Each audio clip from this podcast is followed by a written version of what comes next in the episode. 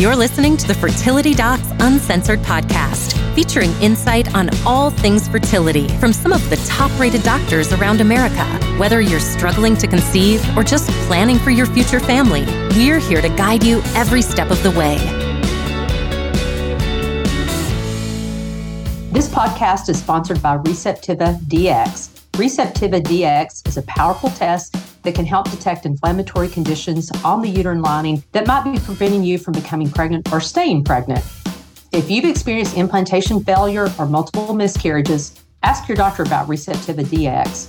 Uterine inflammation, if found, can be treated, providing a new pathway to achieving a successful pregnancy. Receptiva DX because the journey is worth it. Hello, everyone. This is Dr. Susan Hudson from Texas Fertility Center with another episode of Fertility Docs Uncensored. And I have my amazing, dazzling co host, Dr. Carrie Bedient from Fertility Center of Las Vegas. Hello. and Dr. Abby Eblen from Nashville Fertility Center. It's hard to outdo that one. All I can say is hi. How have you guys been doing? Good. Oh, hanging in there, just cruising on through the holidays.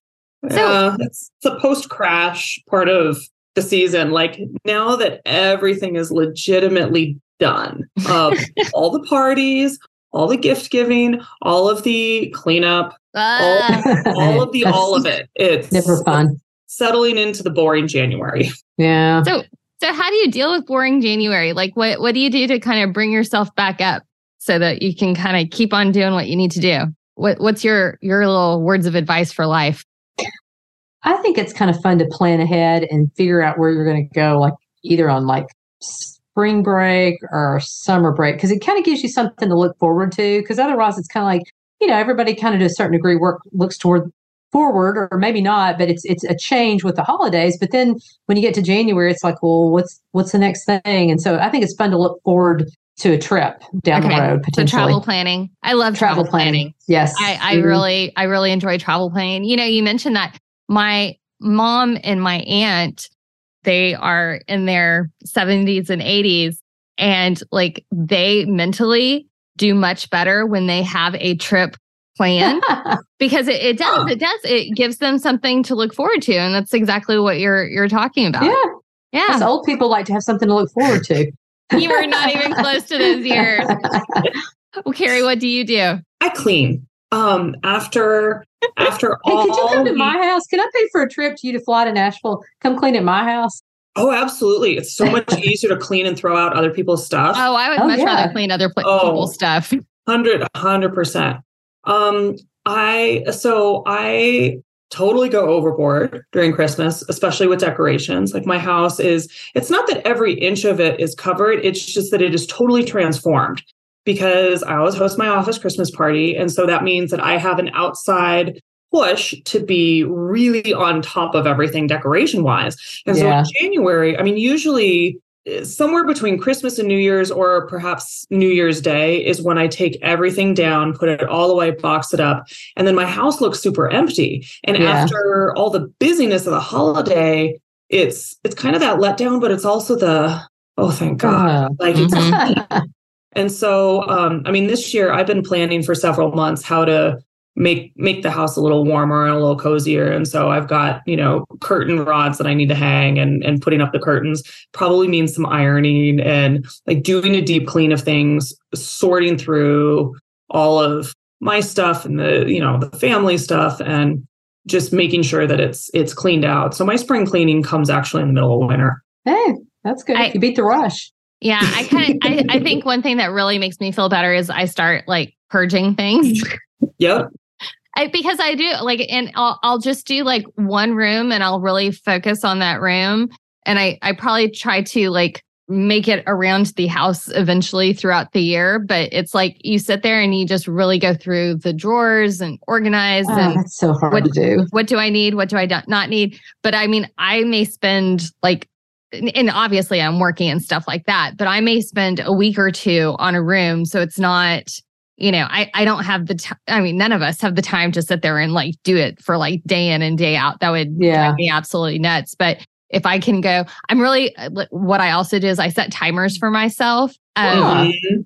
because I get tired. And, and, you know, I'm just like it, just like everything else. Everybody's running around doing crazy things, but I'll I'll set a timer for cleaning and purging. So I'll do it for like 20 or 30 minutes and then I'll yeah. set another timer for my like break period where I can like put on a, a guilty pleasure movie or, you know, read a book or or something like that. So um well, I think it's it's like it's like anything that you don't look overly forward to. It's just it's really just getting started that's the hard part. I but find it feels once so I get, good when you're done. Once I get started, then it's just like, oh, now I need to do this. Now I need and, and you it goes a lot quicker once you just get started. But I've been thinking about purging my closet for six months and I'm still just thinking about it right now.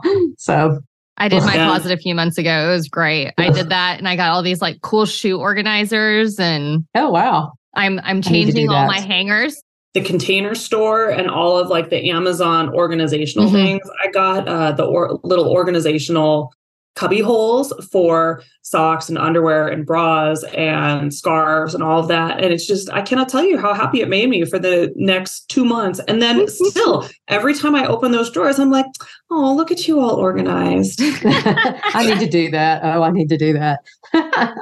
it's the Okay, let's go. Let's get to a question of the day.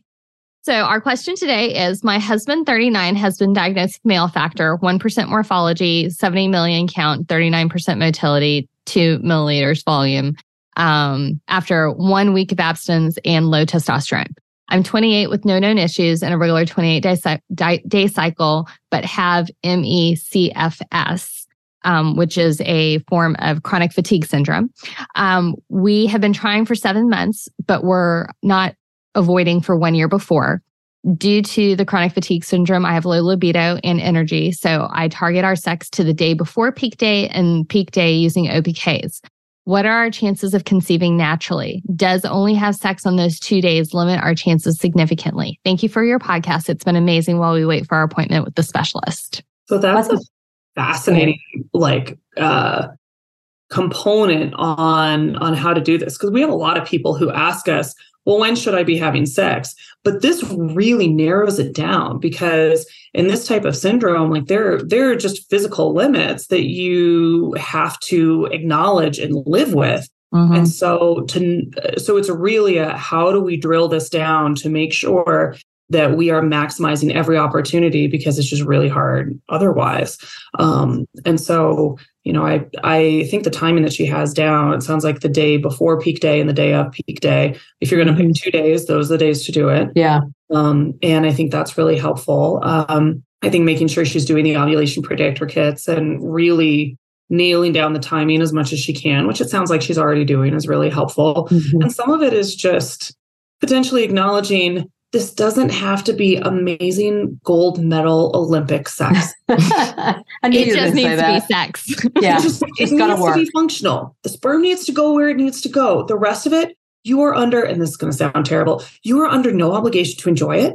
You are under no obligation to have an orgasm. You, un, you are under no obligation to do anything other than hit your goal. And it's it's just like spring cleaning. Set the timer, get the job done, and then put on your guilty pleasure movie.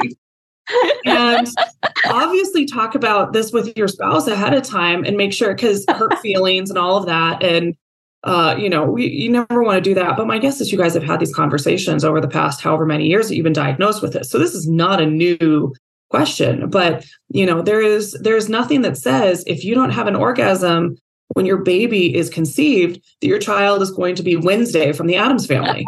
like, but you so, could have a Netflix series. yeah. Yes, but you, your child may have a Netflix series, but that is entirely independent of the circumstances in which they are conceived. Carrie, I think that is one of the best questions that you have ever answered. And there's no way that I want to contribute because I can't top anything that you just said.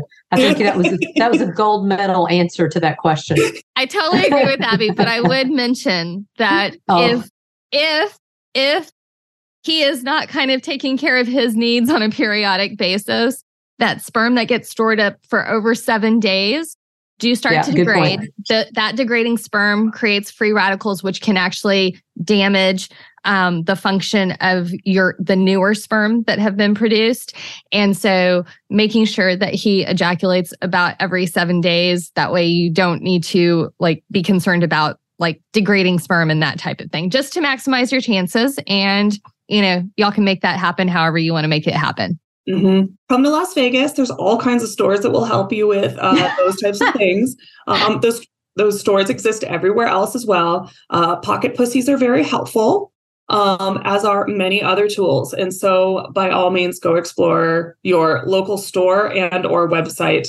Um, in order to help with that, they come in nondescript boxes, so your neighbor and your mailman don't have to know anything but um, it's an important part of life. Like especially when you've got chronic illness like that there's no need for everybody's sexual experiences to be um, you know negatively impacted. It's just you know you may have to think outside the box or think of something that started inside of a box that you can then unpack the privacy of your bedroom. There you go. Yeah. Good stuff. Good stuff. All right well, today we are going to talk about fertility resolutions. So we're in the new year. Um, in our practices, we know January and February are huge with new patient appointments and things like that. But we wanted to talk about things that you can do going into the new year to improve your chances, help you get to your goal so that maybe by next new year we we have a little blessing of joy. All right. That sounds good. So, what do you guys, what do you think is the single most commonly asked question of your January patients for your How can I have a baby by next year? okay. Abby, you think it's the same same thing or different? Um, well, I think people are worried about their weight and they're always asking about what can I do to lose weight and what kind of exercise can I do to lose weight. Yeah, I would agree with both of those. I think those are probably the top two to three. I think one is what people say, and the other's one's the one th- what they're thinking. Yeah. Yes. I, I don't yeah. think I, I think there's a handful of my patients who actually verbalize about their weight. Um, I think a lot of people know that weight is an issue, but I don't think they necessarily say anything unless we bring it up. Um, all right. So Abby, kind of going along with the weight things, what when you have somebody who is thinking that they need to um, work on their weight, what are what are things you need to think about? Like, what is even a healthy weight? How how do we determine that? Well, you, you can actually, actually look it up online. Body mass index is probably, it's not perfect, but it's sort of the best way to get a sense for where you are on the weight spectrum, if you're really heavy or in between or or even underweight, because underweight can make a difference too. And so I think that's probably the best way to kind of figure out what your optimal weight is. I think in the big picture, when patients are trying to lose weight, I mean, just like anything that we we just talked about cleaning out our closets, and that's the thing that I'm like, oh, I just can't. The thought of it just overwhelms me, and I think that's what people think about weight and exercise too. I think sometimes when you think about it, particularly if you know you have to lose a, a, what you feel is a large amount of weight, it's just it, it's so overwhelming to even think about it. So I always talk to my patients about just making little changes. You know, don't make any big changes right off the bat. Just you know, we all do something or it's something that we know we're not supposed to. So just make a small change. Go, okay, I know I shouldn't eat a brownie every single day. So maybe I'm going to eat a brownie two days in the week. And, and I'm using that as an example, but you know, just whatever it is that you think you shouldn't be doing, just cut it out, you know, a little bit during the week. And then before you know it, it won't be hard to potentially cut that out at all. And then as you start to lose weight, I think it makes it easier and easier to sort of, you know, hone in more on a more specific type diet. So, when we're talking about a healthy BMI, generally we're looking at a BMI between 18 and 30. That's where you're going to have your best fertility outcomes. So, if you're beyond the extremes of either of those, making steps to get closer to that range are, are is going to be helpful. Um, what I often do is if I have somebody who's interested in losing weight, I'll even break down like if you're at this weight, this is going to be your BMI and kind of break down goals. You don't have to make mm-hmm. huge goals. Okay. Yeah. When, if you're looking at losing weight, a, a, a loss of 5% of your weight can have a huge, huge impact, mm-hmm. especially for ladies who don't ovulate on a regular basis in, in their ability to conceive. So that could be as low as five to 10 pounds, actually. Um, you, if you lose that amount of weight, that can make a big difference in terms of you know your outcomes, and certainly with things like PCOS, we know from data that really makes a big difference for a lot of people. I think approaching it, uh, especially when you're talking about weight loss from the perspective of abundance rather than restriction, is really helpful. Yeah, mm-hmm. that's a good idea. And so thinking about it in in terms of okay, rather than restricting eating the brownie every day, I am going to add in whatever to my diet that I know I'm probably missing, whether that's fiber or fruits or vegetables or, Yeah. or protein or whatever. Think about adding in what you need to. And then you don't feel like, oh my God, I'm restricting myself. It's just, a, okay, I need to eat X grams of protein every day because I know that that's where I skimp. Like I'm going to Mhm. eat cereal for breakfast and pasta for lunch, and then you know maybe a little something with protein in it for dinner. And like, okay, maybe I should add a little bit to each portion of the day. And so thinking about it that way, or saying I'm going to add two cups of green leafy vegetables to my lunch every day, or I'm going to add whatever has a bunch of fiber in it to my breakfast every morning Mhm. things like that mean that you don't necessarily experience the restriction that is going to lead to later binging behavior. Mhm. And the other thing, and this is something that I find personally really helpful because I have an enormous sweet tooth and Yes, my patients, my staff, and everybody knows it. And of course, is in any medical office, there's a ton of sweet stuff that hits, you know, particularly in the holiday season.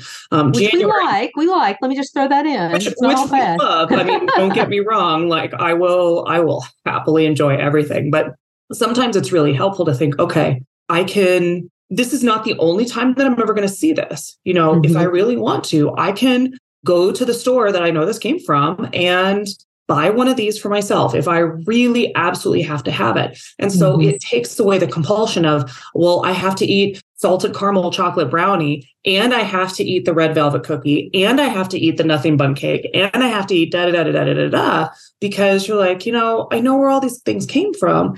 I can I can get it at any point. And so it, it takes away some of the restriction component of it, which I think is really helpful. You know, Carrie, you you brought up a point about how you need to to add more things in. It's really funny. I think when people start to look at their diet, sometimes they realize how little they're really eating, and you really look at that kind of food pyramid, or you look at kind of the number of servings of things you're supposed to eat in a day. You know, sometimes I'll look at it and go, three or four servings of fruit and vegetables. No way did I get that today. You know, and those are the kind of things that kind of fill you up. If you get those things, then you don't crave the other things because you're not so hungry. You're not empty. Mm-hmm. Yeah. Yeah. It really does put it in perspective of if you eat that full plate of what the Good stuff. you know, of good stuff of what the the U is it the USDA? It's no because it's no longer the fear food pyramid, it's the plate. They've changed it. yeah, yeah, yeah, yeah. You have to eat different percentages of your plate based on whatever. Uh-huh. It makes it a little bit more easy to just eyeball a plate and go, yeah, I'm good. Um, Yeah. But once once you start doing that, you realize like, oh my god, I'm so full. I don't want to eat anything else. Yeah, And, and it's absolutely. really helpful. yeah. So on, on, on the opposite side of that, not only do we have to think about what we're putting in, we also think need to think about what we're putting out. So kind of working on exercise. Now, I am personally not a like I've I am not an exerciser. Like I am with the best of them that I don't like it. Like it is not like those endorphins that a lot of people get, like I totally get it. But like doing a little something, doing more than what you're doing is what you need to do. Okay. Right. You don't need to get a gym membership. Most of the time it's a scam and you're going to like lose money. but take a, take a step out your front door. Go for a walk, you know, park further away from the store. Don't get the, that first parking space. Go park in the back of the parking lot and walk all the way in and walk all the way out. Just make yourself more active and that's going to help improve things as well. Another one of the things that can really help is so much of these behaviors are tied to um, uh, internal stress. And whether that's about work, relationships, whatever money, uh, you know, whatever your situation may be, one of the things that consistently comes up on how to easily and cost free help yourself is to move around in nature in some way or to be in nature in some way. And so that can be taking a walk in your neighborhood. That can be if you have, even if you have a, you know, four foot by four foot patio, putting a couple plants out there. Um, any anything, putting a plant in your office or next to your bed or wherever it may be, things like that. So you experience more of that nature can really help lower your stress. And many of these behaviors are tied to all of these stressors. And so anything you can do to minimize that and that's that's a relatively easy thing to do you know unless you feel massive guilt upon killing plants which a couple myself do and so you know that's that's something to think about a little bit of exposure to nature can be really helpful Yeah. And I'll tell patients sometimes, you know, when you get home from work, if you can, if the weather's good enough, go out, walk around the block and talk to your husband about your day for 30 minutes. That gets you walking, gets you moving, gets you talking with him, helps you guys bond. And and you know, I think you can gradually work up from that. And you know, at some point the goal would be to to do some sort of activity that really kind of breaks the sweat and makes you kind of out of breath where it's kind of hard for you to talk because that means your metabolism's really kind of kicking in at that point. But anything that you do beyond what you're doing right now is better than not doing anything at all. Absolutely. All right. So one thing that I thought about when Carrie was talking about kind of the stress and everything like that is is realize that not only at the beginning of the year we're we're putting all these additional you know stresses on ourselves about what we're going to accomplish whether it's in our personal lives or our professional lives or or things like that. But but it is actually normal for people who are undergoing fertility challenges to have mood disorders. Like it's yeah. having a diagnosis of infertility is as stressful as a diagnosis of cancer.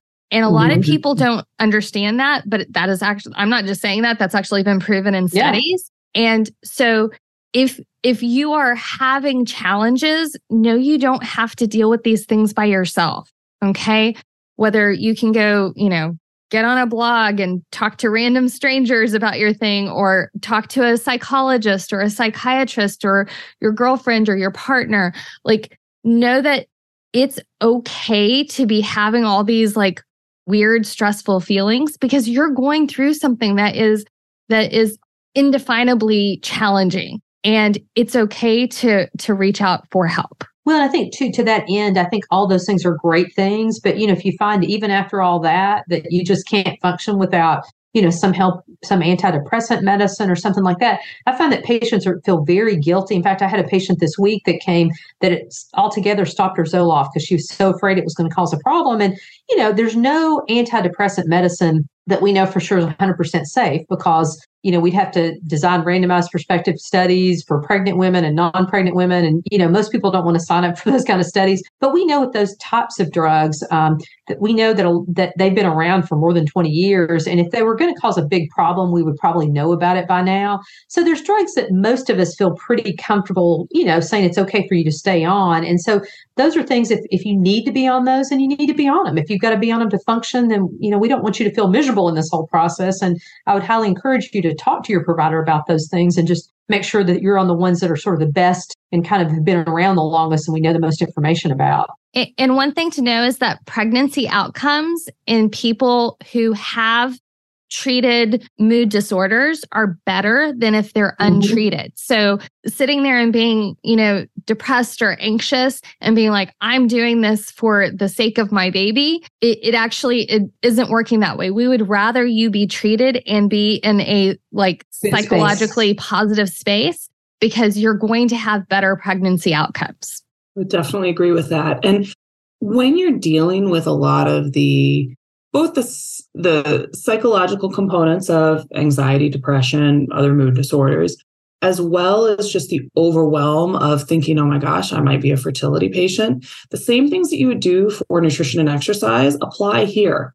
Set small goals. Mm-hmm. And so sometimes it can be as simple as, okay, I'm going to start tracking my ovulation and tracking my menstrual cycles and downloading a free app that helps me to really pin down when I am getting my cycles and when I'm not. Because I cannot tell you the number of people who I ask, oh, you know, how often do you get your period? Oh, every month.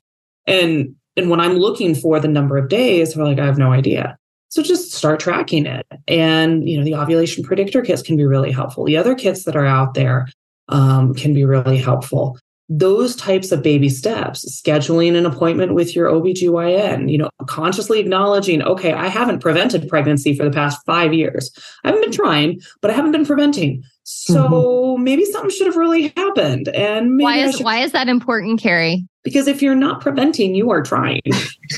And and that means you know having sex on a semi-regular basis um if if you're not preventing that means that it could happen. And if it hasn't happened that makes a huge difference in our world because there are so many patients who come in and say, Yeah, we've been trying for a year and nothing's happened. Well, when was the last time you used any birth control? Oh, five, five ten years, years ago. ago. five, ten years ago. Wow. All right. Well, let's let's try this again. Um, and and realize you know this has been a possibility for much longer than they acknowledged because they didn't want a child your reproductive organs don't really care whether you want it or not if it is possible and it can happen you know i'm i am withholding so many snarky remarks about politicians and what they think women's bodies can and can't do um the if they're if there's egg and sperm there, that means there's the possibility for a conception. And if it hasn't happened when that possibility has existed, then you need to start perhaps dealing with it because the sooner we get you, the sooner we can help you. And so small goals like I'm going to call my OBGYN and I am going to look up fertility um, specialists and I'm going to start moving on these little things can really help you get to the big goals.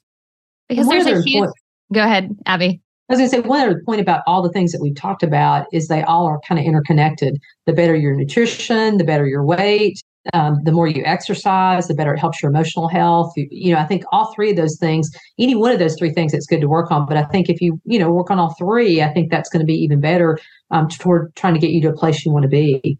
Absolutely, absolutely. Okay. Another thing to kind of be aware of while you're entering into the new year is that your other health concerns matter when it comes to baby making. And so, you know, if you have you or your partner have high blood pressure, diabetes, heart disease, severe asthma, anything, if you have another health condition, going and visiting with the doctor that takes care of those things and being like, you know, I really want this to be under the best control and I am not preventing pregnancy. We we are wanting to focus on getting pregnant um, because a lot of times, you know, what you may be on may be controlling things well, but it may not be pregnancy friendly.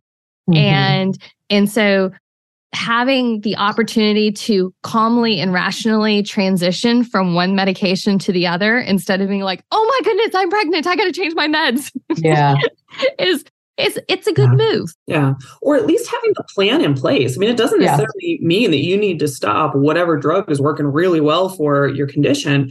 But it does mean that you need to know, all right, as soon as I hit this positive pregnancy test, I need to call this doc and we're going to switch me from this med to that med. And so it makes it really seamless and stress free mm-hmm. because you know what your plan is already. And that a lot of that really is very applicable to particularly the um, rheumatologic diseases mm-hmm. because we want you to be flare free for usually and neurologic and neurologic, and neurologic. Diseases. Yeah, really um, any autoimmune condition we want it kind of stabilized. Yeah, and, like and, we, want, we want a year of of solid good health before we start messing with your hormones and getting you pregnant and having those plans in place is super helpful and diabetes falls really into that category big time because if your diabetes a lot of people don't understand if your diabetes is not under good control it can actually cause malformations in your baby so if your mm-hmm. glucose your or sugars or miscarriages if it's not under good control for about the last three months we need to get you in, con- in good control before we can even start to help you get pregnant because certainly we don't want to contribute to malformations in the baby that you know things that we know we could have prevented if you'd been under better control and, and when your- Abby talks about good control, she's really talking about probably a hemoglobin A1C of less than six. Right. Ideally, yeah, um, it's not good control for you, but it is true good control. Because yeah. I have patients all the time that are like, "Oh, I'm I'm under the best control I've ever been," and they still have a but, hemoglobin A1C of seven point five, and I'm like, "I'm glad, mm-hmm. but we need to get you in a better place too." Yeah. Well, and I think if you're if you're treating your diabetes all the time you know i'm i've never i don't have diabetes but i know people don't stay under perfect control all the time but when you're trying to get pregnant that should be your big goal is you've got to get your sugars under better control because during pregnancy we want you controlled a lot more tightly maybe than you've been before and you know sometimes if you've never done finger sticks and that kind of stuff we make you start doing those or at least monitor your glucose in some way um, so that we know that you're under good control in pregnancy because it's just it's a different ball game when you're pregnant Mm-hmm. Definitely. Good deal. Good deal. One last thing I didn't think about mm-hmm. was sm- until now was our smoking. So smoking cigarettes, vaping, marijuana, smoking marijuana cigarettes, those sorts of things. Those are all things that you need to think about as well. Um, we know that smoking is bad. We know that smoking smokes your ovaries and smokes your eggs, and that people who um, tend to go through menopause at, at earlier ages when they're smokers. So we just know it's bad for your eggs. We know it decreases your pregnancy rates really significantly, particularly with IVF. Um, we don't have as lot a lot of information about marijuana use and vaping, but I think many mm-hmm. of us assume that it has a lot of the same kind of negative impacts. So those are definitely things that you need to think about really completing, completely quitting if you can before you get pregnant. Well, we know that nicotine itself um, has definitely negative impacts on eggs and sperm function. And, and we know that marijuana use does disrupt the the kind of connections that the brain sends to itself and the brain sends to the ovaries and testes. So you know, if we're trying to get ourselves in the best condition to make those little humans, it's probably a good thing to be easing up on. Absolutely. When you're looking at alcohol and all of the things that are totally legal that everybody thinks doesn't really think a whole lot about, that's something where really evaluating your consumption makes a difference and not just a, oh, I just drank a glass a night because a glass can be two ounces and a glass can be nine ounces and those those two things are interpreted very differently. And so really analyzing okay how much am i drinking a week? How much am i drinking a day? How much how do i need to adjust this? Because it contributes to all sorts of things. Your ability to sleep well um, weight gain ability to take in other nutrition and willingness to take in other nutrition. Even if you don't have an alcohol problem all these things impact together. You know if you eat a full chocolate bar you're probably not going to eat the whole dinner if you drink a drink a big glass of wine, you may be less inclined to eat all the nutritional foods that are going to really fuel your body. And so thinking about how they all interact there and saying, okay, let's just write everything down. Let's get a good idea of what the baseline is so that we know if we're going to make tiny changes, what we can do. And that makes those tiny changes much more meaningful because you know you're making them. Mm-hmm. And I would like to make a, a statement about what I would consider binge drinking or weekend drinking because I have a lot of patients who come into me and they're like, "Oh, I don't drink anything during the week." And I'm like, mm-hmm. "Okay, so how much do we drink on the weekend?" And you know, it's uh, 6 or 12 or 18 and and realize that the the even if you're only doing that 2 days a week, that's that's too much. That's too much to kind of maintain your body in the healthiest form. And so uh, quite honestly, I'd rather have somebody have one or two drinks every day instead of drinking, you know, a 12 pack on Saturday night because um, it, it can disrupt those signals. Yeah, absolutely. Good stuff. Any other fertility resolution advice for 2023? I was thinking about one other category of medicines, and we kind of touched upon this, but we didn't touch specifically. There's some medicines that people legitimately need to take for for specific reasons, like they have seizure disorder or they have ADHD. And there's some medicines that no matter what, you just, you know, is it safer to go off your seizure medicine and have a seizure, but not expose the baby to this medicine? Probably not. But that's there again, that goes back to what we talked about with your doctor. It's always good to have a sort of a preconceptual meeting with your physician mm-hmm. and talk about those kind of drugs. And I know some patients that have ADHD that I've seen are at least able to go off of those for a little while. Um, you know, it's it's a medicine. It's an addictive medicine. It can be addictive when the baby's born uh, for the baby itself. And so those are things that you may want to discuss ahead of time, even though those are legit medicines that you need to take for legit health reasons. Um, you may just want to talk about what's the best possible way I can change those around, or maybe change to something different that won't be quite so harmful for my baby potentially. Yeah. Absolutely. Absolutely. Well, we all wish you a wonderful 2023 and hoping that all your resolutions, whether they're fertility or personal or professional, come true. Um, and to our audience, thank you for listening and be sure to tune in next week for more. Also, be sure to subscribe and leave us a review on Apple Podcasts. Would love to hear from you. We are also on Instagram, Facebook, and YouTube. So make sure you follow and subscribe to stay updated on all things fertility. You can also visit us on FertilityDocsUncensored.com to submit specific questions. All questions will be answered for our Ask the Doc segment. Um, we'd love to hear episode ideas. Um, so don't hold back. We can't wait to hear your ideas. And as always, this podcast is intended for entertainment. It's not a substitute for medical advice for your physician. So, as part of your resolution, go ahead and make those appointments. And we will talk to you soon. See you next week. Bye. Bye. Bye. This podcast is also brought to you by Fertility Pharmacy of America. Fertility Pharmacy of America is a fertility dedicated pharmacy that partners with physicians across the country in order to provide patients with a more personalized pharmacy experience. Pride ourselves on ensuring that every prescription is accurate, delivered in a timely manner, and most importantly, affordable for all patients. A team of trained pharmacists, technicians, and customer service representatives will be with you every step of the way, providing you with knowledge and exceptional quality care for all of your fertility medication needs. More than just a specialty pharmacy, they're a committed partner during your fertility journey. Fertility Pharmacy of America, making miracles happen every day. Please text or call us at 844 449 8767 and reference Fertility Docs Uncensored.